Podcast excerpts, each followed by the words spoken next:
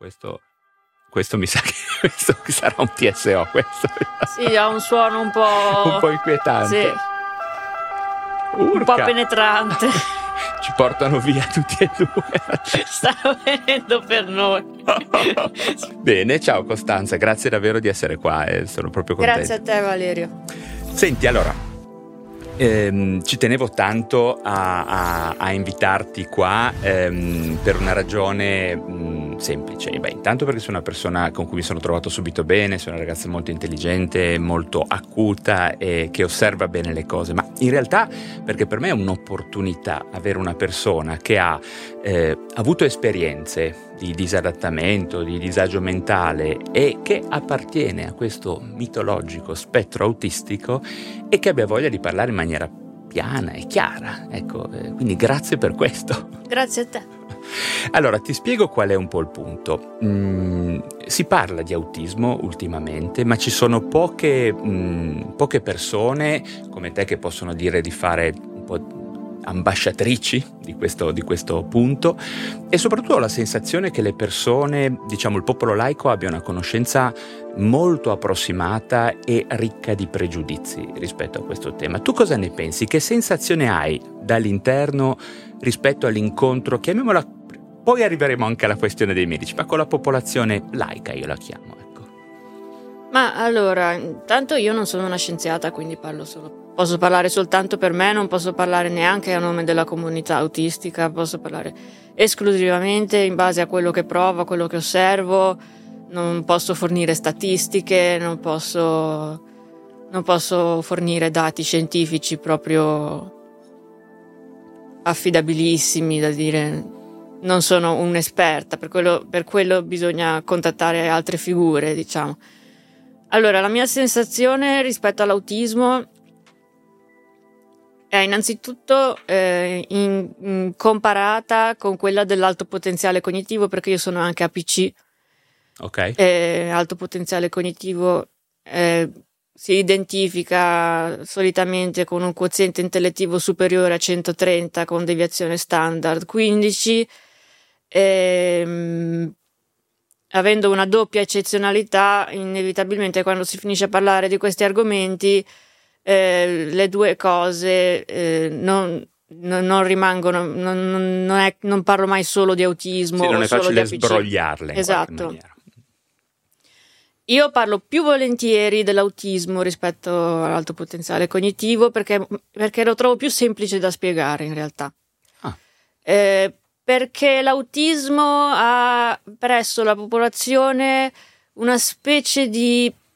Mh, mm, come se esprimesse un'aura esotica, qualcosa di nuovo, di diverso. Allora, ci sono, ci sono, alcune persone, per fortuna poche, devo dire, che hanno dei pregiudizi veramente brutti, tipo l'autismo come incapacità di relazionarsi, che non è, non è, non è vero, è una diversa capacità di relazionarsi. Sono ancora persone che dicono, eh, pensano che l'autismo coincida col ritardo mentale.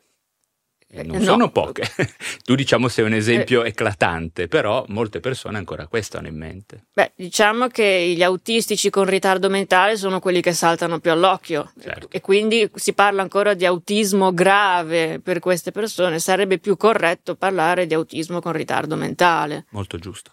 Eh, in realtà lo spettro autistico riguarda persone con eh, capacità cognitive di, di ogni genere, di ogni tipo.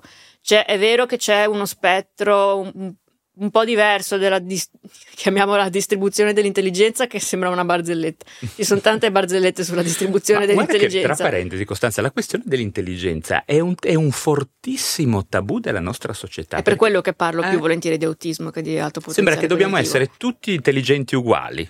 No? A meno che uno proprio non sia gravemente danneggiato sul piano cognitivo, allora è un bianco e nero, invece è una scala di grigi, è, è così, insomma, è difficile sì. dirlo. Sì, diciamo che nell'autismo c'è la curva gaussiana della distribuzione dell'intelligenza è leggermente più bassa e più rinf- rimpolpata ai bordi. ai bordi. Quindi ci sono più, rispetto alla popolazione neurotipica, ci sono più persone con ritardo mentale e ci sono più persone con quoziente intellettivo molto massiccio. Questo forse è un discorso che va, che va, affrontato. Sì, in realtà eh, è connesso abbastanza alla questione del neurosviluppo, sì. che è comunque in qualche maniera diverso. È diverso, ecco. è una neurodivergenza, esatto, non per esatto, niente. Esatto. Ehm, eh, nelle persone che non hanno pregiudizi eh, riguardo anche all'empatia, una cosa terribile, questo è ancora un pregiudizio che, che ancora pesa, quello sugli autistici incapaci di, di empatia. Oggi sappiamo che anche in, questo, anche in questo gli autistici sono semplicemente diversi, si parla, alcune ricerche parlano di empatia affettiva più sviluppata rispetto all'empatia cognitiva, mentre nei neurotipici è un po' il contrario, pare. Eh, diciamo che nei neurotipici c'è anche la possibilità di simulare spesso un'empatia eh, non esattamente. Mm, per, i, per, dire, per, gli autistici è più complicato esatto, questo, per esatto. gli autistici è più complicato. Eh, c'è questo fascino esotico riguardo all'autismo, come se si, come se si fosse a cospetto di, una, di, una, di un'altra varietà della specie umana quasi, come se fosse un, un homo autisticus. Homo sapiens autisticus. Un'evoluzione futuristica sì, della, un, della, mente umana. Un, con la testa più grande, le mani lunghe, diventeranno qualche sì, che sbatte sempre le braccia. Esatto, si figgeta pesante. esatto. e, ehm, vedo molta curiosità, però vedo anche a volte un po' di pigrizia dietro a questa curiosità, perché la curiosità può anche essere un modo per essere pigri, in realtà, secondo me. Perché sì. mettersi in gioco proprio con una persona che funziona in un modo completamente diverso eh, è più facile andare all'acquario di Genova che andare a nuotare in mezzo agli squali. Cioè. Sono molto d'accordo. C'è un, c'è, un, proverbio genovese che non posso dire qua, ma poi te lo dirò dopo.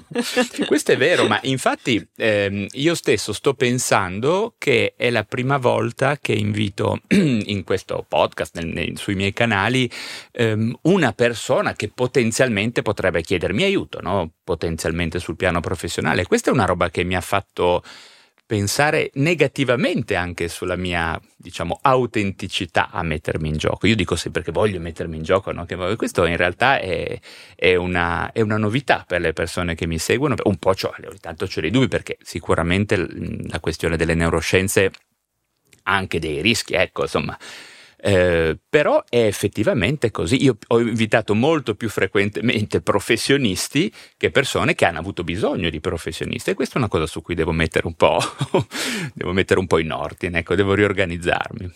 Che effetto ti fa essere qua e parlare con me in questi termini, diciamo, direi discorsivi, ecco. Insomma. È la prima volta in tutta la mia vita che do del tuo a uno psichiatra. Ah, veramente? Sì. ok, questo è un altro elemento, perché poi volevo tenere per la fine l'aspetto degli psichiatri, eh, perché questo è una cosa che, che, che vorrei proprio affrontare con te in maniera specifica, perché ci tengo più quasi di ogni altra cosa.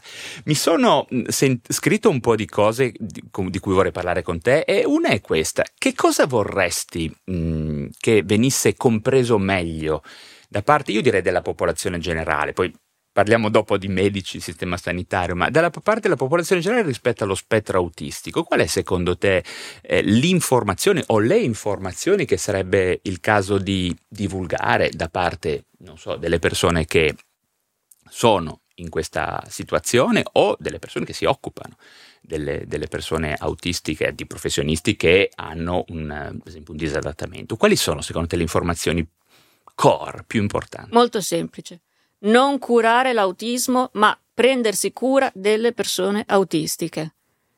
Perché okay. l'autismo in sé non è una patologia, non è un, uh, un sintomo, un, un, effetto di una qualche malattia, di una, di una qualche deviazione, però è una divergenza molto accentuata che può provocare disadattamento in quanto tale, come come, come mettere, come paragonare, non lo so, adesso senza andare, senza finire nello specismo, però eh, come, come, se una persona di lingua inglese fosse catapultata all'improvviso in Italia e non, e non capisce. Guarda, io faccio spesso un esempio su di me, perché io ad esempio sono claustrofobico se a me mi prendi e mi metti in un ascensore, ok, e non mi fai più uscire, ti garantisco che divento psicotico. Cioè, no, lo, fino ad oggi non l'ho mai dato, diciamo, prova di psicosi autentica, però veramente l'altra volta ero con mia moglie a Milano, ci si è fermato l'ascensore, io sono diventato psicotico. Ecco, penso che questo possa essere, cioè se l'ambiente non ha delle caratteristiche accoglienti, inclusive in qualche maniera rispetto alla differenza, uno rischia di disadattarsi. Questo è un po' il succo, sì, forse, no? Secondo me sì. Poi ci sono tante scuole di pensiero a riguardo, ci sono anche scuole di pensiero secondo le quali invece no, l'autismo eh, produce disadattamento in quanto tale per, per, per la, per la riguarda la gestione dello stress, delle emozioni. Ci sono anche vari gradi nello spettro autistico di, chiamiamole, di intensità. Ci sono anche tante persone, diciamocelo, perché a me fa sempre specie questa cosa, gli autistici non sopportano i cambiamenti. Ma i cambiamenti da, da quando sono facili per le persone? Ma son, i cambiamenti sono difficili per tutti. E per gli autistici i cambiamenti sono difficili in un modo diverso, quindi si, si aggiunge un livello di complessità in più eh, questo rende ancora più difficile gestire i cambiamenti, che però sono già difficili da gestire, perché gli esseri umani sono abitudinari tendenzialmente. Ah, certo. Quindi... Io non posso, io non faccio specie perché te l'ho detto, sono un po' nel tuo caruggio, come diciamo qua, però oggettivamente tutte le persone sono alla ricerca di modi per cambiare, ecco. sia in meglio, alcuni semplicemente per, per trasformare parti di, di, se stessi, però il cambiamento è un un gra- uno dei grandi problemi dell'umanità, eh, fino, insomma, da, da, qualunque cambiamento, fino all'ultimo finale della morte, no? se andiamo a vedere, il cambiamento è veramente un grandissimo problema, quindi su questo sono d'accordo. Certamente ci sono poi gradi um, molto intensi di diversità su cui io devo dire ho um, la sensazione che sia difficile trovare una, una, una, un intorno socioambientale talmente inclusivo, talmente, anche se probabilmente eh, è possibile sempre e comunque, io credo che ci sia sempre e comunque un posto nel mondo in cui uno possa essere felice. No? Tra parentesi, uno dei tuoi posti preferiti mi sa che non è neppure sulla terraferma. No, no infatti. Perché eh, io, guarda, eh, intanto volevo farti i complimenti per il tuo podcast. Grazie. È veramente bello. Grazie. Eh, dillo un po' perché qualcuno che ci sente vedrai che ci allora, ascolteranno. Per, per chi è all'ascolto, per chi eh, seguirà questo, questo, contenuto, io conduco il podcast Radio Wright Voli Pindarici di Mare, disponibile su Spotify. È il podcast ufficiale della scuola di volo eh, per volo da riporto e sportivo Voli di Mare. È una scuola di volo basata a Savona che si occupa di velivoli detti colloquialmente ultraleggeri, in realtà il, il volo da riporto sportivo include una grandissima quantità di velivoli, l'importante è che, l'importante è che eh, soddisfacciano alcuni eh, requisiti di peso e di potenza, il motore non può, es- non può essere più potente di 100 cavalli, eh, il peso a vuoto eh, non può essere superiore a 450 kg, questo fino a poco tempo fa, adesso si parla di alzarlo a 650 kg, adesso e...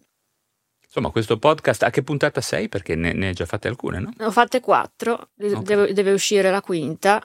Parle, faccio anche un'anticipazione, parleremo della checklist, wow. la favolosa checklist che si... Checklist salvavita, direi. Sì, la, la lista delle, delle, delle, dei controlli da eseguire quando si è nel cockpit prima, Real, eh, diciamo la, la, checklist si fa nel cockpit, però i controlli pre-volo riguardano tutto l'aereo. Vabbè, questo è un discorso anche. Ecco, è, è, una cosa che mi interessa, è, è, anche questa cosa, nel senso che io dovessi dirti, non ti faccio un esempio, se dovessi eh, affidarmi a un pilota di un aereo, il fatto che abbia dei tratti autistici come per quello che ho conosciuto io, per, non è una cosa che mi preoccuperebbe assolutamente, anzi, no? È un po' come se sei, fai l'agente segreto, se sei un po' paranoico funzioni meglio, no? Se Ma sei, dipende. Secondo te può essere addirittura un vantaggio, perché sai che c'è una scuola che dice anche che alcune neurodivergenze eh. sono dei superpoteri. Secondo me in realtà per il volo in ultraleggero mh, mm, ho, ho dei dubbi, nel senso che il volo ultraleggero secondo me va bene sostanzialmente un po' per tutti è un po' per nessuno, dipende da, proprio dal carattere io della persona. Avrei, esatto, io sarei terrorizzato. Dipende dal carattere da, della persona. Un, il volo a vista è molto più sensoriale rispetto al volo strumentale. E, e qui dipende anche da autistico a autistico. Cioè, mh, ci sono autistici che sono più focalizzati sull'aspetto sensoriale, quindi magari possono andare veramente molto bene nel volo a vista, autistici che invece sono più focalizzati sull'aspetto strumentale di navigazione, di calcolo, allora quelli sono più portati per gli aerei di aviazione generale, aerei di linea magari. Ecco, nel caso ci fosse un imprevisto. Lì dipende come... dalla persona. Eh, ma parlo, parlando di te, tu come potresti reagire a un imprevisto? Io sono una persona che negli imprevisti reagisce con una velocità eh, ful- fulminea. Quindi ti attivi. Mi attivo e, e, e non ci ragiono, quindi no, non lo so, deve succedermi, deve succedermi. Però tendenzialmente sembri sì. confident, diciamo, no? a tuo agio, non, non ti preoccuperebbe più di tanto. Dipende, dipende, dalla situazione. Salvo ovviamente imprevisti. Cioè, se mi si spacca l'elica in volo, eh, ok, quello. Mi preoccupo e come. Sono cioè, perfettamente d'accordo. Mi, se, cioè, se si spacca l'elica in volo, intanto bisogna avere la prontezza subito di togliere i magneti, staccare il motore, spegnere tutto, mm. proprio alla velocità della luce. E a quel punto fai volo planato, fra virgolette. Sì. E... Molto interessante e... però questa cosa. In ogni caso, non mi chiedere come mai io credo che avrei tendenza ad affidarmi. Anzi, potremmo arrivare al punto. Ma tu hai già il brevetto di volo? No, io non. Quando ce l'avrai, mi porti?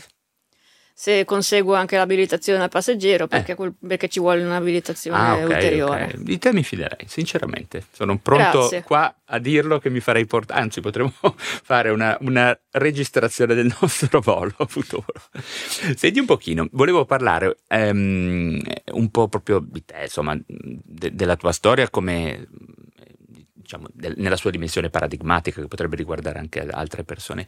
Quando è che ti sei accorta eh, dentro di te che le cose funzionavano un po' diversamente rispetto agli altri? Come è accaduto? Hai un ricordo? È possibile stabilire più o meno un periodo della All'asilo, tua vita? Alla, Quindi alla molto... scuola materna, alla scuola materna confrontandomi con gli altri bambini, perché finché uno sta in casa non si accorge, beh, ci sono gli adulti, però gli adulti sono un mondo lontano. Eh, andando alla, alla scuola materna, già lì ho cominciato a sentirmi diversa.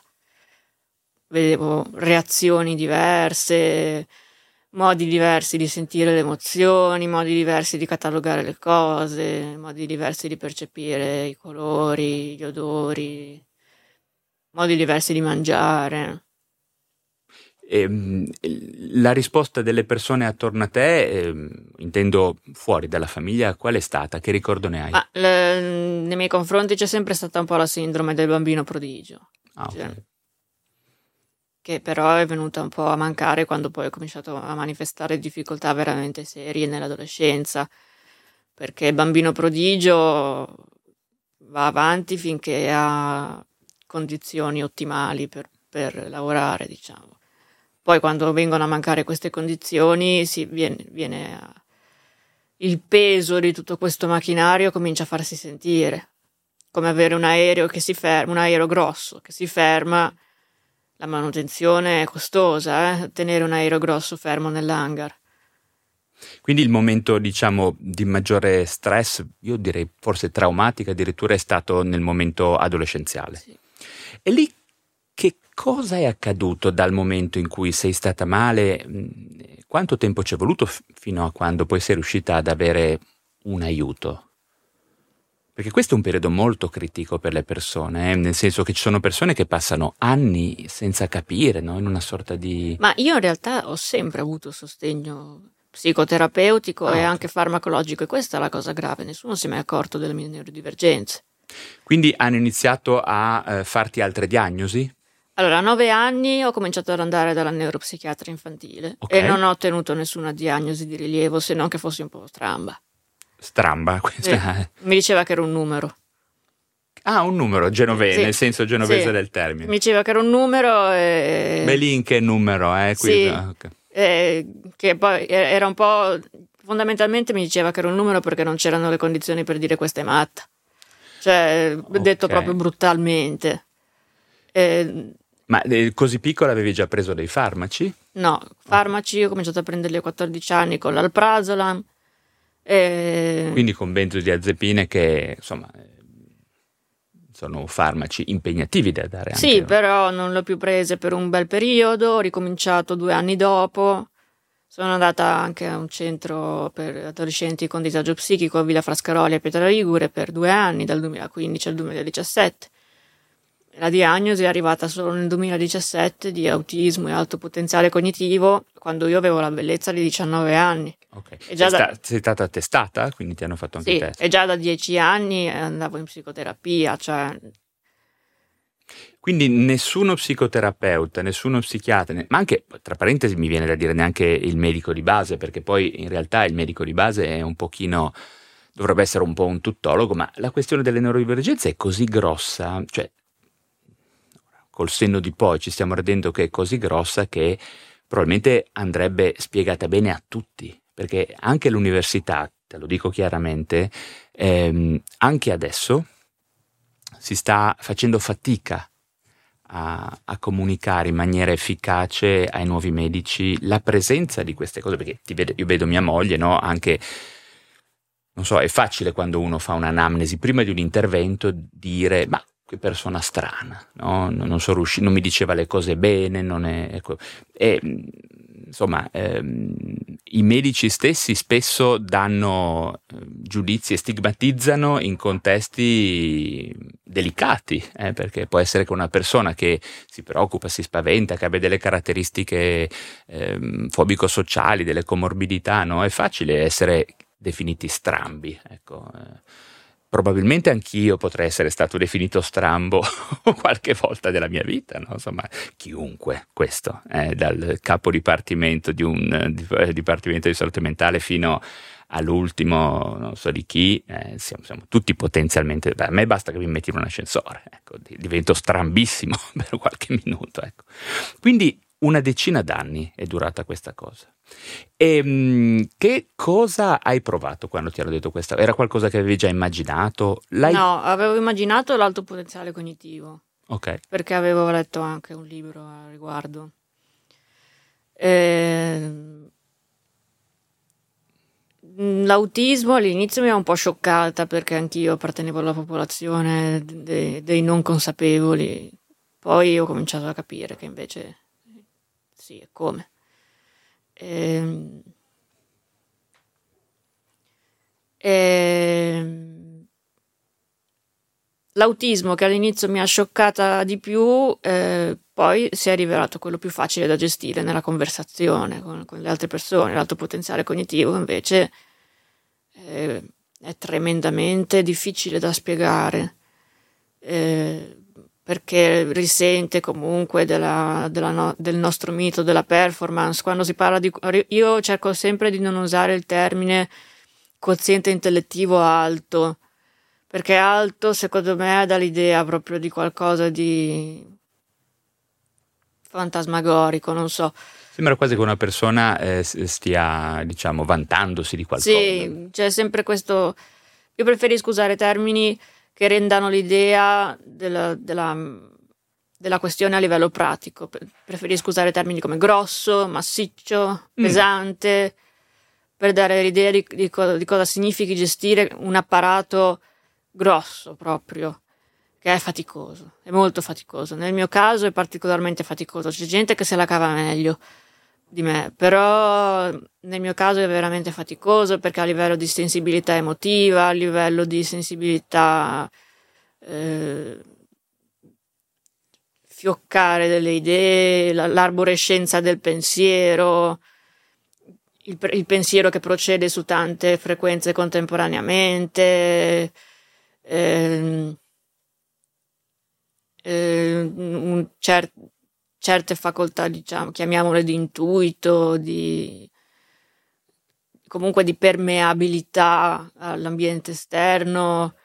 Eh, sono cose difficili da gestire, però l'ide- l'idea è che ci si stia lamentando di una cosa bella, fondamentalmente. Tu dici che c'è quel rischio che le persone percepiscano che ti lamenti di qualcosa di bello? Sì, di qualcosa di, di un vantaggio, come se avessi come se avessi una macchina potente me ne lamentassi. Peccato che io non abbia scelto di avere questa macchina. Poi in realtà ehm, io spesso mh, mm, quando devo parlare di queste cose dico che alle volte l'alto potenziale cognitivo è un po' come il 4x4, ti fa non è che non ti fa impantanare, ti fa impantanare in posti ancora peggiori, ecco, no, forse è un po' quello il succo. Eh? Sì. Dai, uno, se ha una macchina normale oltre un certo limite non va, invece col 4x4 ti va a incasinare pesante, no? Eh sì, sì, il guaio è che l'alto potenziale cognitivo in quei posti ci, ci conduce che tu manco te ne accorgi. Eh sì, esatto, è una 4x4 ti metti un attimo, ti trovi una parete così. Cioè l'alto potenziale cognitivo ti conduce in lidi pericolosissimi anche per la mente, per certo. il pensiero, anche a livello di indagine per esempio, io mh, ho una sensibilità particolare per le materie umanistiche, a livello di indagine storico-filosofica, ma ci sono delle trappole che poi anche a livello emotivo, viverle con l'intensità di un alto potenziale cognitivo è, è devastante. Cioè, Lo ti, immagino. Ti, ti, ti, drena le energie proprio in una maniera difficilissima, cioè devi avere proprio devi avere una conoscenza di te stesso, proprio dei tuoi e limiti. riuscire anche a dosarti negli sforzi che fai e cercare di, eh non, sì, di di, non essere ed è sempre... difficile perché poi comunque l'alto potenziale cognitivo di energia te ne dà anche tanta e, e, e quando mm, vai poi anche in una specie io per me è così vai anche in una specie di stato di euforia perché tutte queste cose galleggiano nella tua testa interagiscono si connettono ci sono queste connessioni ramificate poi arriva il momento del patatrack che è devastante. Sì, perché sembra quasi un peccato ogni tanto non coglierle in maniera appropriata e lasciarle lì, no? Sì. Viene voglia di fissarle, di approfondirle, tutto sommato. Sì, poi per, nel mio caso c'è anche un aspetto molto pratico terrificante la sanguisuga economica dei libri. Ah, beh, quello sì. è terribile. Quello è un buco nero da cui è difficile uscire, è un orizzonte degli eventi molto assorbente. Quello. Eh, ma eh, secondo te che rapporto mh, tu intravedi un rapporto, diciamo, al di là dell'aspetto neurosviluppo, eccetera, ma fra autismo e eh, potenziale cognitivo? C'è qualche cosa di sinergico, qualche cosa di depotenziante reciproco? Insomma, intravedi una connessione fra le Nel due cose? Nel mio caso, secondo me, sono la stessa cosa. Ok. Detto proprio chiaro chiaro. Io non sento, non sento cioè, autismo, alto potenziale cognitivo non sono due compartimenti stagni, anzi sono, sono, esattamente sapere. la stessa cosa dentro di me. È un'esperienza che chiedendo a altre persone ha avuto questa es- esatta risposta. Quindi sono sostanzialmente due facce della stessa medaglia.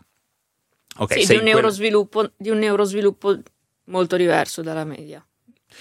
Sai cosa? Mentre mi parlavi ogni tanto, io ho un senso di colpa rispetto alla mia professione pazzesco, non so se te ne sei mai accorta, ma perché mi, mi chiedo, mh, una ragazza come te, ehm, come avrà vissuto? Sai che noi medici ogni tanto tendiamo a infantilizzare un po' i pazienti, no? Io lo vedo.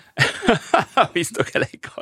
Sai Alberto Sorti, oh cara la mia signora, sì, signora, sì, sì, come se fossero dei coglioni. No? Ecco, come ti, come ti, sei trovata? Perché insomma, quando uno ha un, diciamolo comunque, un quoziente probabilmente superiore a quello del medico che la visita, ogni tanto potrebbe essere quasi imbarazzante questo atteggiamento. Perché questo è un monito per non farlo mai, ecco, allora, perché non sai mai chi hai davanti. Ecco. Diciamo che credo che uno psichiatra, uno psicoterapeuta, uno psicologo, un operatore, un, operatore, un OS, un infermiere, chiunque si approcci a pazienti nell'ambito della salute mentale, secondo me dovrebbe mantenere una sana dose di umiltà, ma non nel senso che, non nel senso che si debba schiacciare o che debba rinunciare alla propria dignità, non c'entra niente questo. Umiltà nel senso ascoltare, vedere, capire, prendere le misure senza, senza correre troppo. Perché il paternalismo è veramente fastidioso. È veramente. dà sui nervi, proprio fa venire la voglia di non continuare, cioè fa venire la voglia di buttare via tutto. Perché non lo so, io il paternalismo da parte dei, dei, dei, degli operatori non l'ho mai sopportato. Mi ha, mi ha sempre fatta sentire, come dire, come, come se chi ho davanti mi dicesse, oh, ma, non, ma, ma, te lo dico io, ma non ci arrivi. Cioè, Ti sminuita so, in qualche una, maniera. Una cosa che mi, mi irrita in una maniera proprio profonda. Ma ripeto, di, perché quasi mai sai chi hai davanti, è quello un po' il punto. Perché, mh, posto che ci sia una, una, qualche momento in cui non possa essere paternalistico, sono d'accordo con te, è una, una cosa. Però è anche un po' una maschera che noi medici ogni tanto teniamo, anche gli psichiatri, anche gli psicologi, forse per difenderci un po'. Ehm, e per far fronte alla nostra sensazione di non essere adeguati in quello che stiamo facendo, che è un lavoro difficile nostro, e eh, su questo mettiamolo. Insomma. Sì, ma questo è un boomerang perché poi alimenta il sentimento antipsichiatrico. Cioè, questo mi interessa, dimmi, dimmi, questo mi interessa molto. Sentimento antipsichiatrico, chi, chiunque con, frequenti per esempio le comunità online degli autistici da autistico, cioè standoci dentro dall'interno, chiunque si si accorgerà facilmente che c'è un fortissimo sentimento antipsichiatrico proprio perché eh, i terapeuti tendono a cercare di, di, dominare un po' i pazienti neurodivergenti proprio perché sono così difficili da, da classificare, da... Ora non vale ovviamente per tutti i terapeuti, parla, no, si parla di certo. singoli casi però questi singoli casi fanno, un pe- fanno una pessima pubblicità t- all'intera categoria, perché poi ci sono persone che si scoraggiano all'idea di andare in terapia, cioè persone che potrebbero essere aiutate anche da professionisti competenti che poi ci rinunciano ancora prima di cominciare, eh, perché se ne leggono veramente di ogni, poi sui social uno non, non sa quanto sia vero quello che le persone scrivono, però diamo per buona la media, diciamo, anche, anche, facendo, anche sfoltendo un po' la massa di commenti negativi, dando, dando, per scontato che molti siano esagerati, comunque non è rassicurante lo stesso. No, no, eh, io ho iniziato a fare questo lavoro di divulgazione proprio per mh, provare a mettere argine nella parola sbagliata, ma mh, mettermi in gioco eh, rispetto a questi commenti che io ho trovato spesso giusti, perché sai, io ci lavoro e, so, e, e, riconosco quando una persona dice una minchiata o quando invece dice la cosa giusta, eh? questo bisogna dirlo. Sono persone che alcuni sono sintomatici, alcuni hanno ancora magari appunto de, de, delle idee un po' paranoiche, eccetera, ma noi psichiatri per troppo tempo abbiamo deciso che tutti quelli che dicevano che eravamo stupidi erano paranoici, no? ormai sappiamo che non è proprio corretto, ecco. Messa così. Eh no, insomma, perché sai, sembra proprio un... Eh, sembra che insomma sia gli unici furbi in un mondo di scemi, ecco. Quindi.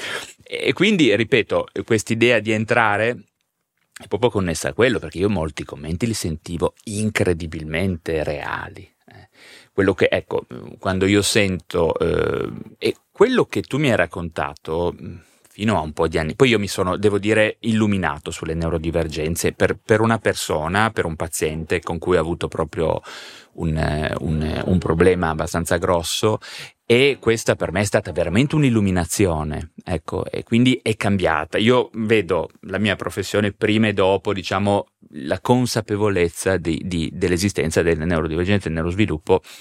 E prima anch'io ho fatto delle cose non corrette, ho fatto la mia ammenda personale, eh, non che non volessi essere efficace, eh, ma mi sono reso conto che questo è un pezzo troppo importante da non conoscere ed è troppo importante anche mh, proprio per un medico in generale, per questo che io vorrei che anche gli altri medici che ci, che ci seguono avessero un occhio di attenzione, perché ad esempio un medico che lavora in un pronto soccorso può trovarsi a fare degli errori madornali se arriva un paziente autistico magari in un contesto di disadattamento forte che quindi magari uno dice ma questo è timido oppure questo si è drogato oppure questo è pazzo no? Insomma, quando invece magari è semplicemente questione di riuscire a sintonizzarsi in un momento molto difficile allora si apre, cambia tutto no? Insomma, ehm, che peraltro, come dicevi tu all'inizio, questo accade con ogni essere umano in misura sì. più o meno diversa. E, um, errori diagnostici va bene, errori terapeutici, cioè proposte terapeutiche che sono state disastrose, ne hai mai avuti, senza, ovviamente senza mai fare nomi e con queste premesse in cui tutti sappiamo che si può sbagliare, eccetera, eh, certamente. Allora, proposte terapeutiche difficile da, da spiegare perché io tendenzialmente... Mh, mm, proprio per, chiamiamolo, questo problema del, del mio modo di essere. Tendo, ad, tendo, a essere più veloce del terapeuta a, a, intuire quello che il terapeuta vuole fare. Quindi in realtà le, le, le, terapie che ho fatto sono state quasi sempre um, anticipate dalla sottoscritta, nel senso... Quindi un po' discusse, diciamo. Nel, nel senso che ho sempre avuto una specie di controllo della terapia, cosa che non è proprio la situazione ideale perché uno si dovrebbe fidare a un professionista. In realtà l'OMS dice che deve esserci una collaborazione eh, fattiva, intensa fra medico e paziente, cioè l'ordine medico ad oggi non dovrebbe più esistere. Quindi tu sei un po'... sì, però mh, mm, magari eh, avere troppo il controllo della terapia da parte del paziente okay. può essere un po'... può essere un po' anche, non so come dire, sminuente nei confronti delle competenze del terapeuta, cioè mm, non lo so, secondo me a volte ho travalicato il limite. Beh, interessante questa cosa che dici. E quindi proposte di terapia eh, che ho rigettato con forza sono state quasi tutte di tipo farmacologico, nel senso che poi non mi è neanche successo tanto spesso in realtà. Eh, ehm, niente, questa questione del controllo della terapia mi ha un po' protetta da, dal, dall'aver subito terapie vi, vissute che avrei potuto vivere come violenze. Sì, vissute male. Ecco, questa cosa di questo genere non ti sono mai accadute perché nei forum senti anche quello di persone sì, che sì, hanno sì. ricevuto... Ci sono persone che non ci riescono assolutamente a fare... Cioè, io, io sono una persona... Allora, io come carattere sono molto, eh, qui siamo in Liguria, io sono molto stundaia, sarvega, cioè, okay. tutte cose. Traduciamolo per chi ci ascolta dall'Emilia Romagna. Stundaia è proprio, lo diceva veramente sempre mio papà. Stundaia è come dire un po' è qualcosa a metà strada fra lo strambo e l'antipatico, però con, sfumature, con sfumature di genuinità. Come, eh, Vedi. Useneis, è classico.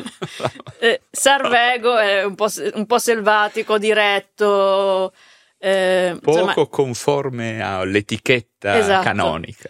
E, se, diciamo che ho questo carattere che... Assertiva.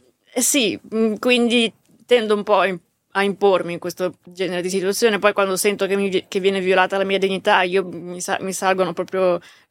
comincio a fumigare come l'Etna. Quindi. È meglio non fare questa cosa, abbiamo capito. cioè, ci sono tante persone che non sono così, che si sono fatte.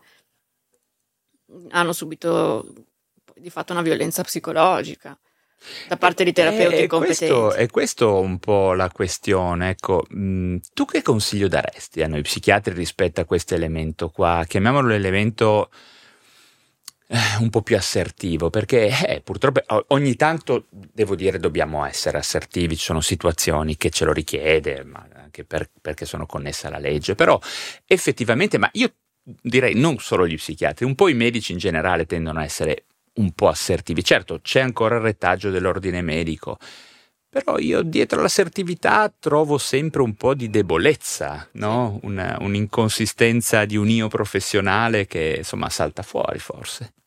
Sì, io l'ho visto mm, aumentare ultimamente. Allora, c'è una questione secondo me di fondo molto complessa, molto, molto non semplice da spiegare proprio perché è complessa, eh, molto profonda, che è un po' la confusione del discorso politico con quello scientifico. Ora, il discorso politico lo intendo non nel senso destra o sinistra, lo intendo proprio relazioni interpersonali. Secondo me il discorso politico e il discorso scientifico non si dovrebbero incontrare, tranne che in un caso, il caso della cura delle persone. Allora sì, allora bisogna, eh, bisogna fare attenzione a rimanere sempre in equilibrio non fare di un discorso politico un discorso scientifico, non fare di un discorso scientifico un discorso politico, ma restare in equilibrio e mantenere quello che lo scrittore sovietico ucraino, ebreo, tante identità, Vasily Grossman chiamava l'umano nell'uomo, mantenere come bussola quella che Vasily Grossman chiamava l'umano nell'uomo e camminare in equilibrio fra politica e scienza e prendersi cura delle persone con gli strumenti della scienza mettendo in atto la politica come arte della relazione proprio e sentire le persone per come sono. E d- dalla scienza deri- deriva autorevolezza, ma non autorità, perché eh, non può diventare, perché se diventa autorità allora si fa di un discorso scientifico un discorso politico, questo non va bene, è un'ibridazione che non deve avvenire. Tra parentesi, la psichiatria è stata usata in termini politici per molti anni in molti paesi, in Italia ce lo siamo un po' dimenticati, ma anche in Italia, eh, nel sì, corso sì. Del, di eh, diciamo, governi autoritari, ovviamente la psichiatria diventava alla faccia se è stata usata in maniera, c'è stato un mea culpa della Società Italiana di Psichiatria riguardo pochissimi anni fa che hanno fatto una bella mostra in cui faceva capire come molte persone erano semplicemente bollate per pazze e portate via. Ecco, e poi questa cosa probabilmente è continuata negli anni seguenti perché ehm, è rimasta nella mente delle persone, chiaramente, eh, perché è qualcosa di, di, grosso l'idea di essere considerati ehm, imprigionabili perché diversi e, e, la diversità non è tanto la diversità di idee, ma è una millantata diversità di funzionamento cerebrale. Sì. Ecco. Questo è, un, è, stato un grossissimo problema. Adesso direi che non c'è più. Tu hai la sensazione che sia scomparso? Non del tutto. Davvero? Tipo? Non del tutto, nel senso che... Eh, cioè, mm, non nella misura ideologica, cioè nella misura ideologica sì, non, lo, non, vedo, non lo oh. vedo, più, però vedo eh, lo strumento scientifico usato come scusa per, okay, un, per un discorso politico. Ok. Discorso politico nel senso Beh, abbiamo visto anche col Covid tutto sì. sommato, no? Cioè lì c'è stata una politicizzazione dei dati quasi, no? dell'epidemiologia sì. che era qualcosa di, di, ridicolo, insomma, a un certo punto. E anche medici che hanno avuto, insomma, senza fare nomi, ma medici di un certo rilievo si sono prestati effettivamente a essere politicizzati. Ecco, diciamo che forse la novità che è uscita dalla psichiatria e ha riguardato aree insospette, cioè basta una pandemia che te lo lì che gli infettivologi diventano politicizzabili. Sì. L'altra volta quando mi hai girato quel video, la cura è un atto politico. Mi è piaciuta molto quella frase e adesso l'ho capita ancora meglio ora che l'hai spiegata. Quindi eh, fammi un po' capire, perché ci ascolteranno, non lo dicono, ma ho molti colleghi psichiatri che ci ascoltano. Poi dicono, ah che belle cose che fai, sai com'è bella Stella, che cazzo fai? Però poi mi ascoltano. Tu cosa ci consiglieresti come psichiatri, ma in generale come medici, in questa dimensione, in quest'ottica di, di tenere separati in alcuni casi e di integrare nel caso della cura politica e scienza, perché ehm, ehm, è un tema che trovo estremamente interessante. Io non sono un medico, ho sono solo una paziente, non ho ricette per i medici, però un consiglio divergente ce l'avrei quello di leggere tanta, tanta letteratura, tanti classici, tanti libri, tanta poesia. Può sembrare campato per aria, forse, però io credo che la letteratura, in particolare i classici, siano un serbatoio inestimabile di conoscenza di quello che chiamavo appunto l'umano nell'uomo. Secondo me eh, leggere tanta letteratura, acculturarsi proprio su cosa sia l'essere umano, proprio l'essere umano in quanto tale, che sia neurotipico, neurodivergente, è sempre un essere umano. Certo. È, è, è importante sottolinearlo, ma e, non diamolo per scontato a questo punto. Io ho sentito tante volte, eh, io ho, ho sentito tante volte psichiatri dire: ah, io lavoro tanto, non ho tempo per leggere libri. Questo secondo me è grave. perché secondo me questo questo è un mestiere che richiede un'enorme conoscenza dell'umano nell'uomo. E che potrebbe essere a un certo punto forse l'unica vera caratteristica differenziante fra qualche anno con le intelligenze artificiali, perché se adesso fai partire, facciamo partire una qualunque intelligenza artificiale, gli chiediamo, non so, criteri diagnostici di terapia o qualche algoritmo terapeutico, probabilmente li conosce meglio della media degli psichiatri. Sì, sì. Di... Quello che forse potrebbe restare precipuo e specifico di un buon professionista della salute potrebbe essere forse questa conoscenza approfondita della dimensione umana. Ma d'altronde, eh, secondo me, una delle caratteristiche, ora dirò una cosa che forse suonerà blasfema, però Fallo. secondo me una delle caratteristiche dell'intelligenza artificiale che sta mandando più in crisi le persone è il fatto che rende evidente eh, non so come chiamarlo, mediocrità, piattume, eh, cioè eh, un, eh, tutto ciò che è eh, banale, tutto ciò che è banale, tutto ciò che è mediocre, le prestazioni banali, le prestazioni mediocri, le intelligenze artificiali le, le, le replicano in un nanosecondo. Eh, una prestazione invece veramente di qualità, veramente insostituibile da parte di una persona che è unica, non sarà mai replicabile da un'intelligenza artificiale. Secondo me l'intelligenza artificiale ci sta mandando in crisi anche su questo, perché ci mette in questione sulla nostra unicità, sul nostro conformismo. Sì, dicono che quello che tu dici io l'ho sentito eh, discutere in diversi simposi come il fatto che intelligenza artificiale si lurerà ai mediocri, tra virgolette, cioè l'eccellenza probabilmente resterà sì fuori. Non dal... tanto i mediocri quanto i conformisti, secondo me. Ok, interessante. Per, perché mediocrità non è poi alla fine neanche sintomo di sintomo, sinonimo di negativo, di, diciamo, di, di negativo, di conforme, di No, in realtà conformità mi piace molto, insomma l'ade- l'aderenza a uno standard di fatto è anche un po' la definizione di qualità se andiamo a vedere, quindi sì, forse la, la, il conformismo, quindi eh, anche la rigidità viene da, da, da dire, no? l'incapacità a pensare dinamicamente. Ecco, ad esempio, in una dimensione di eh, avvicinamento al paziente, la capacità di partire senza preconcetti e in un contesto di orizzonte di possibilità illimitato, no? perché c'è gente che fa la diagnosi dopo che ti ha dato la mano, no? su, su quelli che sono un po' megalomani, dico ah io so, sì.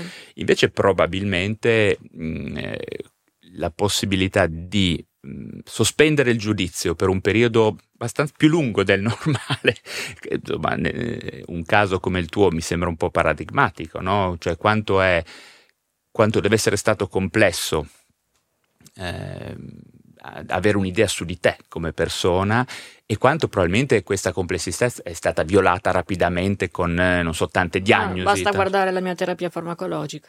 Mm tutta la roba che sto prendendo. Diciamo che ti sei nel corso della vita quello è un po' un esempio di, di casino intorno eh, a te. Mm, secondo me l'enorme numero di farmaci che attualmente sto prendendo sono un po' il sintomo del fatto che non si capisce dove andare a parare. Mm. Secondo me. Poi. No, no, ma quello è, è una cosa che eh, riguarda tantissime persone. Eh, due cose mi hai fatto venire in mente. La prima è quello che hai detto, mh, mm, un, non lascio cadere qua la questione dei farmaci. Eh, la prima è quella che hai detto della letteratura, perché pensa che è stato il, eh, il consiglio ehm, che ci, davano a noi specia- che ci dava a noi in specialità il professor Romolo Rossi, che era il nostro prof, no? il prof che, che, ci insegnava psichiatria, psicopatologia in realtà e psicoanalisi. Quella genovese per tanti anni è stata una scuola profondamente psicanalitica. E lui diceva che prima di leggere Freud leggete Dostoevsky, no? Diceva, ma molto prima, cercate di farvi. E questo è una cosa, è un consiglio che io ero arrivato molto neurobiochimico, no? di mio, sai, sono un po' nerd, quindi sono arrivato pieno di recettori, eh, trasportatori, e l'ho capito mh, per fortuna non troppo tardi questo aspetto.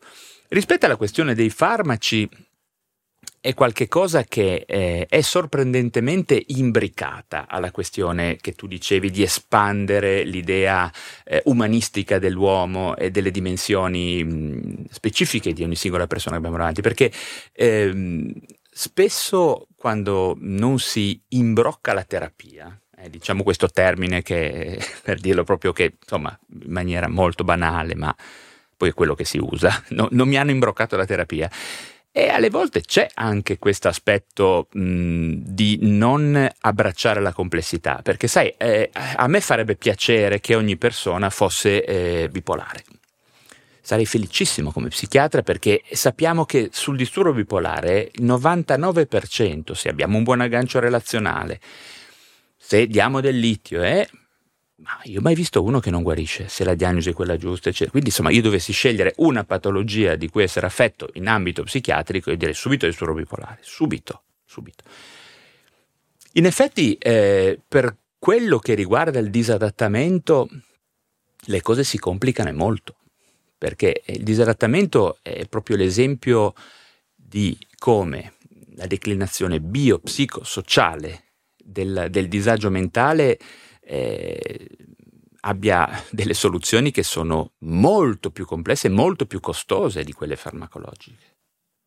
No? Eh, psicoterapia fatta bene è più costosa e più complessa. Eh, Devo saperla anche fare perché non so, tu che sensazione hai rispetto? Perché sai, qua adesso è pieno di piattaforme online, sembra che tutto facile, basta che uno decida, eh, fanno semplice. No? Tu che esperienze hai avuto da un punto di vista psicoterapeutico? Cioè che, sì, proprio che esperienza hai avuto in generale? Ma sempre, sempre la stessa, che finivo alla fine io per controllare la terapia. Cioè diventava un'indagine quasi solitaria. Cioè, sì, da, dal terapeuta ricevevo idee, stimoli, però ero sempre io che tenevo, che tenevo le redini alla fine. Non, diciamo che forse l'ultimo psicoterapeuta in ordine di tempo ha una marcia in più rispetto, a, rispetto ai precedenti, però... E qual è questa marcia in più secondo te? Che cos'è che ha in più? È che non ha il, quella, quel brutto vizio di voler dominare il paziente, di volerlo, di volergli dire ah tu devi fare così e cos'ha che è una cosa che non sopporto. Cioè... cioè il fatto che anche in ambito psicoterapeutico ci fosse mm, assertività eccessiva o... Ah, per esempio, una volta mi è capitato con uno psicoterapeuta di cui non faccio il nome, certo. non, so mi, non, so se starà seguendo, se si riconoscerà, però questa persona diciamo che aveva una conoscenza eh, approssimativa della letteratura mentre io leggo moltissimi libri, perciò usavo spesso met- metafore o esempi tratti dai libri. E a un certo punto questa persona mi disse smettila di parlare di libri, parliamo di te, perché come dire tu usi libri per proteggerti, per difenderti da... e non eh, deviare l'argomento e non parlare di te. Secondo me è esattamente il contrario, perché per me i, i libri sono una parte di me, cioè le, le, cose che io so, le nozioni di cui sono, posse- di cui sono in possesso sono parte di me, non è che le, non, è, non sono una cosa che mi porto dietro in valigia, sono parte di me. Secondo me questa persona si, si è trovata in difficoltà perché non, perché non sapeva, non, non, er, non aveva, non, sapeva queste cose e anziché ammettere di io di questi libri, di, que, di questa letteratura non ne so niente, eh, si è trincerata dietro la cosa ah, smettila tu usi i libri per non parlare di te.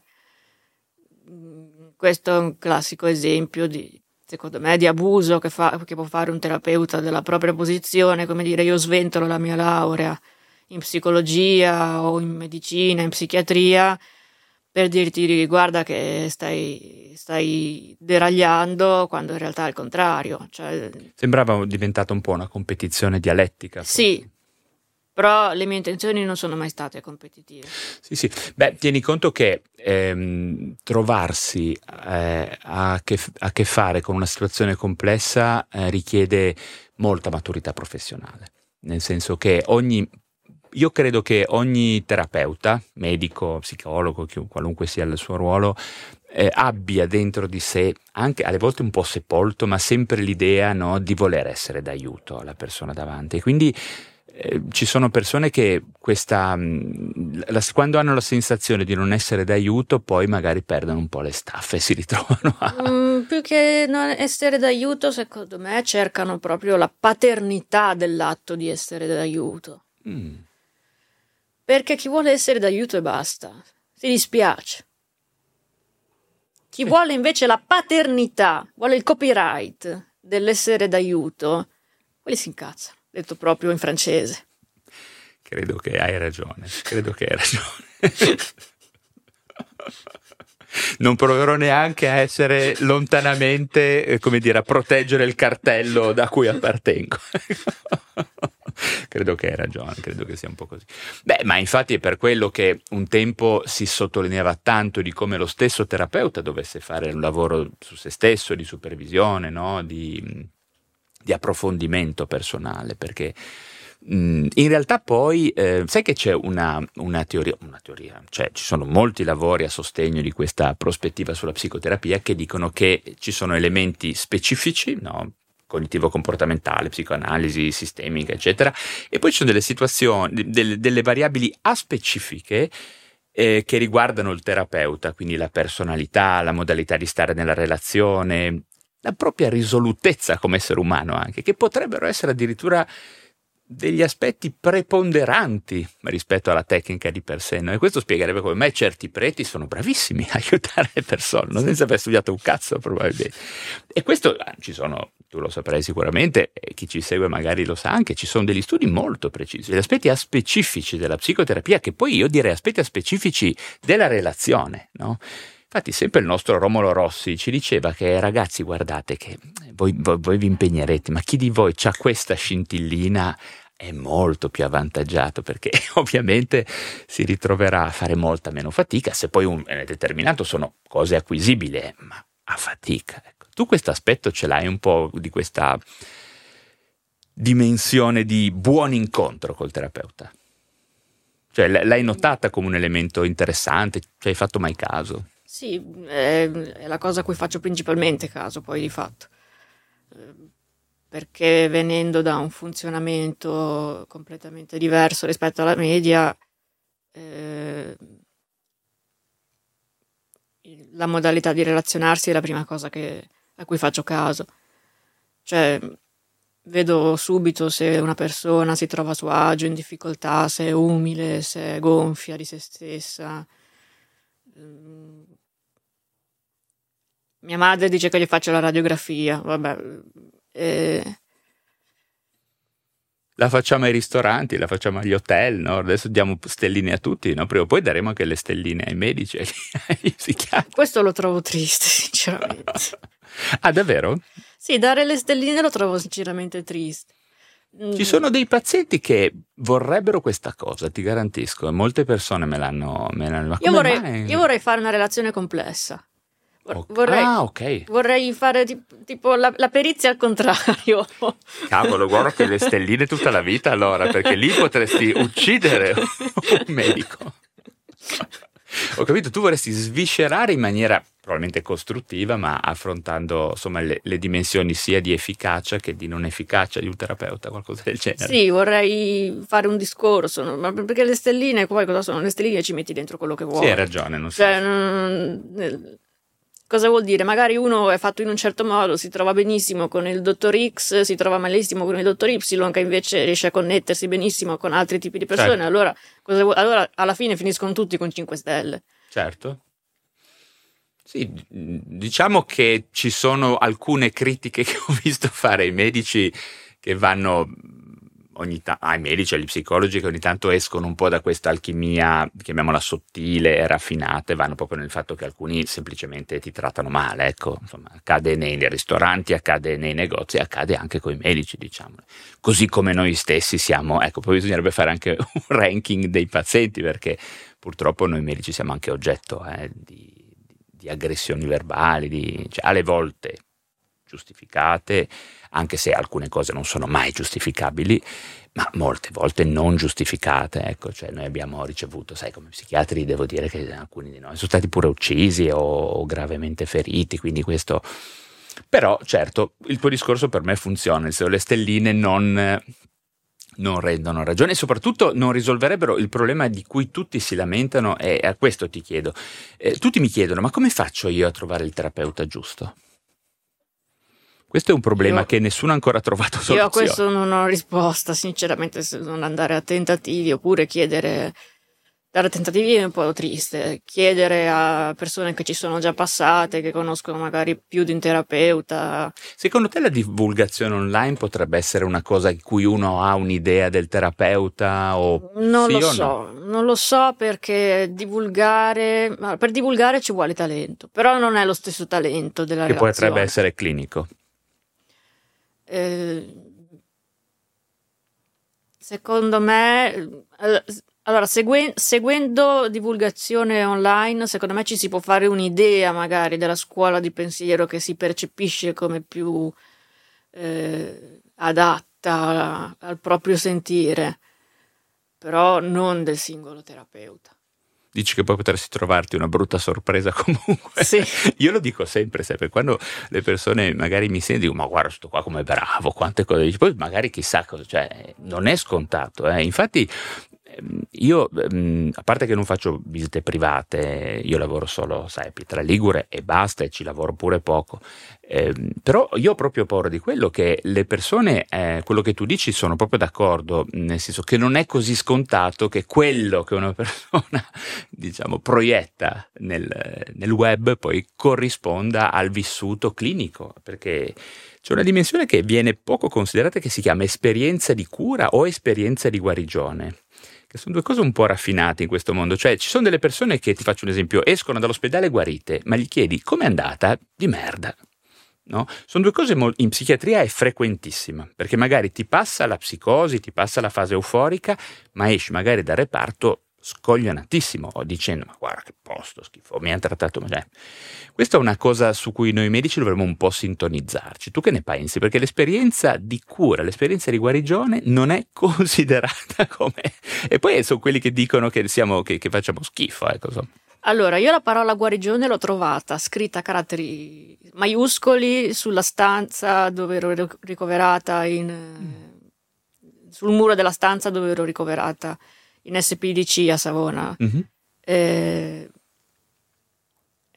infatti Guarigione era anche il titolo della puntata di, della trasmissione, posso fare il nome della trasmissione? Certo, certo. Nella puntata del cavallo e la torre. Su... Ah sì, quella che mi hai mandato, sì. che è molto bella, mm, bellissima. Era, il titolo della puntata era Guarigione proprio perché avevo fotografato questa parola scritta a caratteri tut- tutti maiuscoli sulla parete della, della camera, della stanza, che messa così sembrava quasi un monito. Cioè, Oddio, quasi, mi dire, guarisco.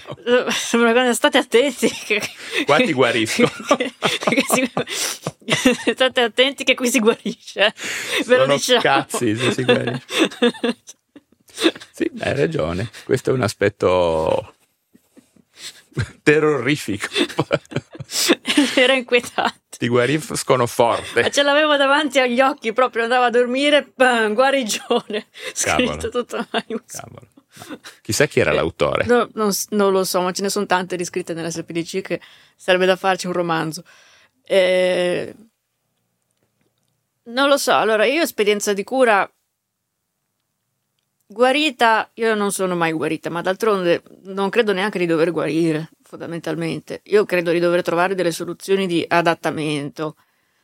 Certo, devo, ho capito. Devo un po' modificare, fare qualche modifica, qualche personalizzazione alla macchina. Cioè, ehm, ho visto altre persone che, devo dire la verità, purtroppo... Eh, soprattutto nei casi degli adolescenti, ehm, non mi, risulta, non mi risulta di aver proprio assistito a vicende di guarigione. Proprio. O comunque esperienze di, di, di cura che potessero venire ricordate con, con positività, intendi? Poche, po- poche. Eh, So di una paziente che si trova bene con il suo psichiatra, ma per il resto poi più scende l'età e peggio è. Quando più si è giovani. Sì. sì eh, ti ripeto, io sinceramente mh, persone che si sono trovate bene ne ho viste tante. Restano comunque molto, al- molto alto il numero delle persone che non si sono trovate bene. Un po' io dico che è anche connesso alla dimensione, chiamiamola, della malattia, nel senso che in un ospedale trovarsi bene, cioè, ripeto, ci vai perché stai male, chiaramente, però sono convinto che noi medici, noi personale sanitario abbiamo ancora molto da lavorare perché, ripeto, io porto sempre l'esempio su questa questione di esperienza. No? N- nessuno ti, probabilmente a noi medici ci chiede di guarire, no? Ma probabilmente ci chiedono di avere un'esperienza di cura, un'esperienza di aiuto che sia memorabile anche, no? che sia che, si, che, possa eh, restare dentro di noi come qualcosa di positivo per poi richiedere aiuto, perché alle volte ci sono persone che magari che vengono ricoverate una volta e poi stanno bene attente a dire che sentono delle voci perché dicono cacchio che tornano quindi eh, c'è un po' questa esperienza qua. E, ehm, in quella trasmissione che tu ti riferisci, perché adesso questo te lo voglio chiedere perché mi sei piaciuta molto e quindi volevo che affrontare con te questo discorso. Parlavi anche della questione attuale del Servizio Sanitario Nazionale che è molto connessa con l'esperienza di guarigione, con la possibilità che noi medici abbiamo anche di essere più efficaci, più efficienti in questo percorso, perché adesso sai che psichiatri eh, non, non, solo a Savona, ma ovunque ce ne sono proprio pochi, è difficile avere attenzione eh, certo, uno potrebbe dire, va bene, allora se non potete farlo, smettete di farlo, no? perché forse ogni tanto io ho pensato anche quello, no? se, insomma, se, sai, un'equipe chirurgica eh, si ferma se non c'è il ferrista. No? Un'equipe psichiatrica noi siamo sempre portati ad andare avanti, sempre comunque, anche quando c'è solo lo psichiatra, che a volte poi appunto dà solo martellate psicofarmacologiche, quando è magari anche consapevole che ci vorrebbero altre cose. Ecco. Tu come vedi la situazione? Cioè, Forse lo so già un po' perché ho, ho seguito con attenzione quella puntata. Come la vedi dal punto di vista di cittadina, prima ancora che di paziente? Vedo persone che lottano contro vento rispetto a una volontà più alta di smantellare tutto. Eh, cioè la sensazione cioè, dal tuo occhio c'è, perché io d- dall'interno sento questa idea che se non facciamo niente si autosmantella o addirittura c'è un, una, una, volontarietà, non so. Ma um, volontarietà non lo so, ci sono alcuni dottori che sono sprezzanti nei confronti della sanità pubblica e sono addirittura favorevoli allo smantellamento, salvo poi visitare privatamente con parcelle da capogiro. Eh, questa è una cosa che ha tutto il mio disprezzo, francamente, perché, perché essere favorevoli allo smantellamento per poi avere, diciamo, prop- un, rit- un tornaconto personale è una cosa che mi dà veramente fastidio. Eh, ci sono altri dottori che per fortuna sono la maggioranza, che vedo che ci tengono e che cercano di continuare a tenere in piedi la, la struttura facendo molto più del dovuto, anche se eh, diciamo su, non con tanto successo forse, visto che già adesso a Savona il centro di salute mentale chiude il giovedì pomeriggio perché non c'è il numero legale. Mm. Sai, eh, ora io non è, io di, non è per difendere la mia categoria, però ti garantisco che è difficile essere diciamo, professionali, ehm, accoglienti, eh, quando ah, noi stessi stiamo soffrendo, eh, perché sai, dicono i medici guadagnano bene, sì, per carità, eh, però questo non esclude che ci siano tantissime dimensioni di fatica dentro di noi, eh, perché sai, adesso ormai noi facciamo, non so, ti faccio un esempio, tantissimi, io adesso non le faccio più, però ci sono molti colleghi che fanno delle notti eh, molto faticose in cui cioè, la psichiatria è diventata la via finale comune di qualunque anomalia di comportamento. Insomma, se io bevo un po' di più e litigo con mia moglie e volano gli schiaffi, eh, finiscono in psichiatria. E noi psichiatri, sai, non possiamo immaginare di risolvere situazioni così complesse eh, in mezz'ora che elementi, con che strumenti. No?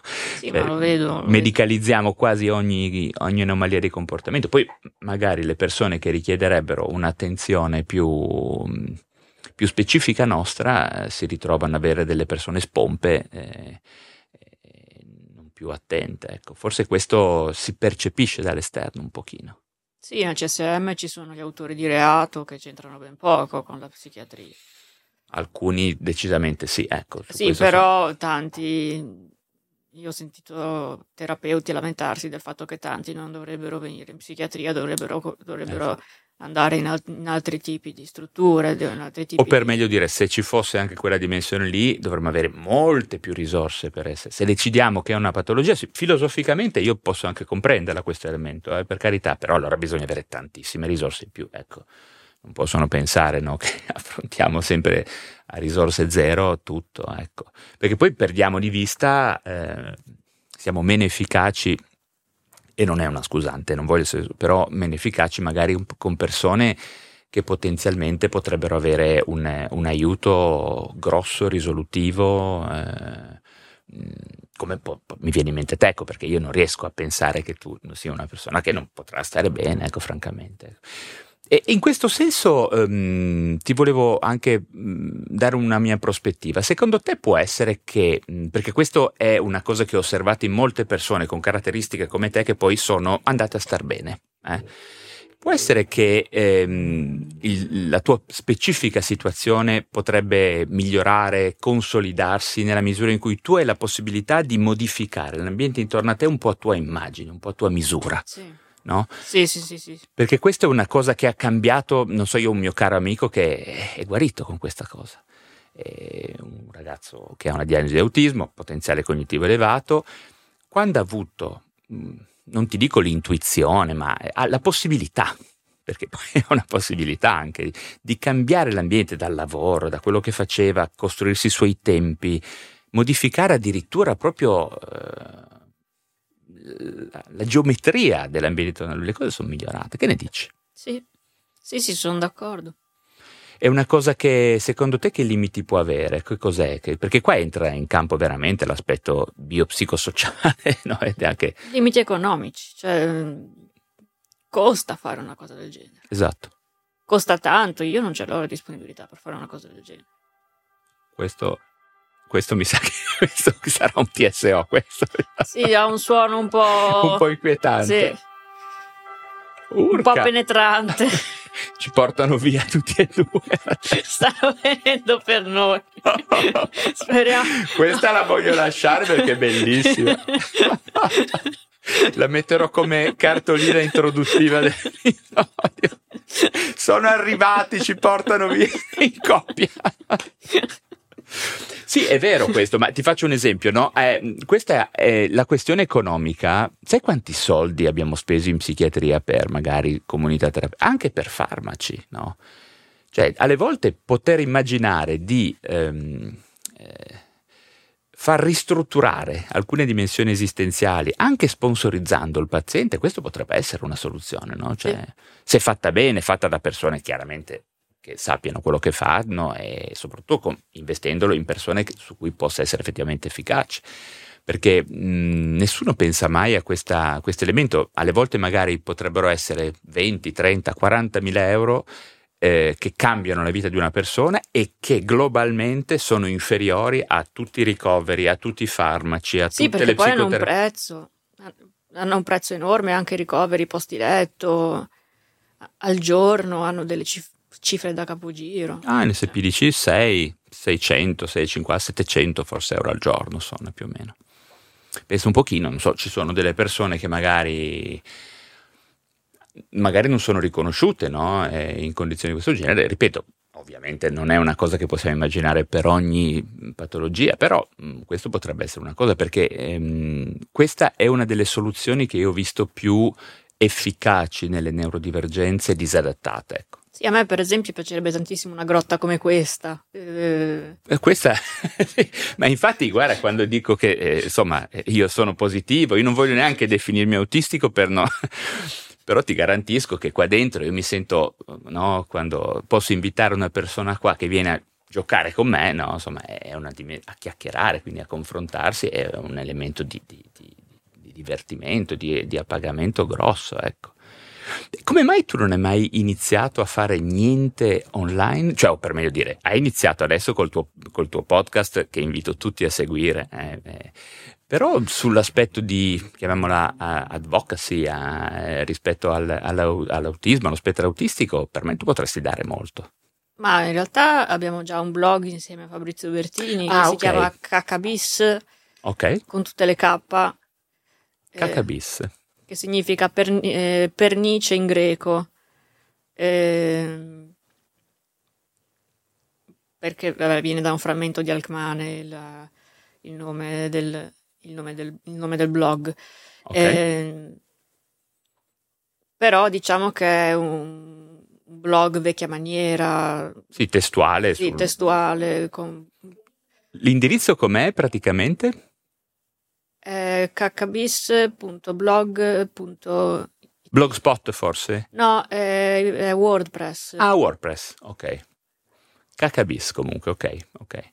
Quindi questo, ma ehm, l'aspetto invece un po' più... perché tu sei, voglio dire, io ti ho visto in televisione, ti ho visto in altri contesti, sei super efficace, nel senso hai un ottimo... Allora, avrei bisogno di una webcam, okay. avrei bisogno di un microfono, avrei bisogno di tante cose che non ho i soldi per comprarmi banalmente. Cioè, io vado avanti a, a tentoni proprio perché adesso, adesso ho un signor computer Ok. Ho un computer veramente molto potente, ci ho impiegato anni prima di riuscire a comprarlo. Cioè, senza, senza un lavoro, perché io, io, non lavoro per questioni di un po' mancanza di opportunità, un po' le mie specificità sensoriali, psicomotorie, insomma non è proprio tanto facile eh, trovare per me un contesto eh, sì, che va, sia compatibile con te sì. in qualche maniera. Eh, cioè, mh, mm, Bisogna, bisognerà che ci pensiamo, eh, perché sai che noi abbiamo intenzione in qualche maniera adesso lì con eh, al, eh, a Racamie di, di mettere su eh, in realtà questa è un po' un'anticamera di quello che potremmo fare sì. assieme a te e, ehm, e, e, ne parleremo sicuramente perché l'idea è quella di eh, poi creare qualcosa che sia a disposizione delle persone mh, mm, che hanno voglia, hanno intenzione, hanno possibilità anche di comunicare in maniera efficace perché, ripeto, una persona come te non, è, è incredibilmente più efficace di qualunque psichiatra, in primo luogo perché tu parli di qualcosa che corre sotto la tua pelle in maniera molto più eh, viva, molto più netta no? rispetto a, anche se noi ovviamente siamo in contatto e cerchiamo come medico, io cerco molto di, di, di comprendere bene queste dimensioni, ma insomma vivere dall'interno. Io pot- sarei perfetto per la dipendenza alla nicotina perché il disturbo forse mentale mio principale è quello. Io so, sono un ex fumatore e sono molto in gamba a lavorare su questo aspetto perché l'ho vissuto. Eh in alcuni casi è un elemento, diciamo, non sempre, ma in alcuni casi un elemento che, che potenzia la, l'efficacia terapeutica. Invece persone come te devo dire che eh, ci mancano e ti garantisco che ci stiamo proprio pensando in maniera con tutti i problemi che potrebbero esserci, poi ovviamente di, eh, con la ASL eccetera, eh, sono convinto che tu saresti proprio la nostra, la nostra ambassador perfetta. Grazie.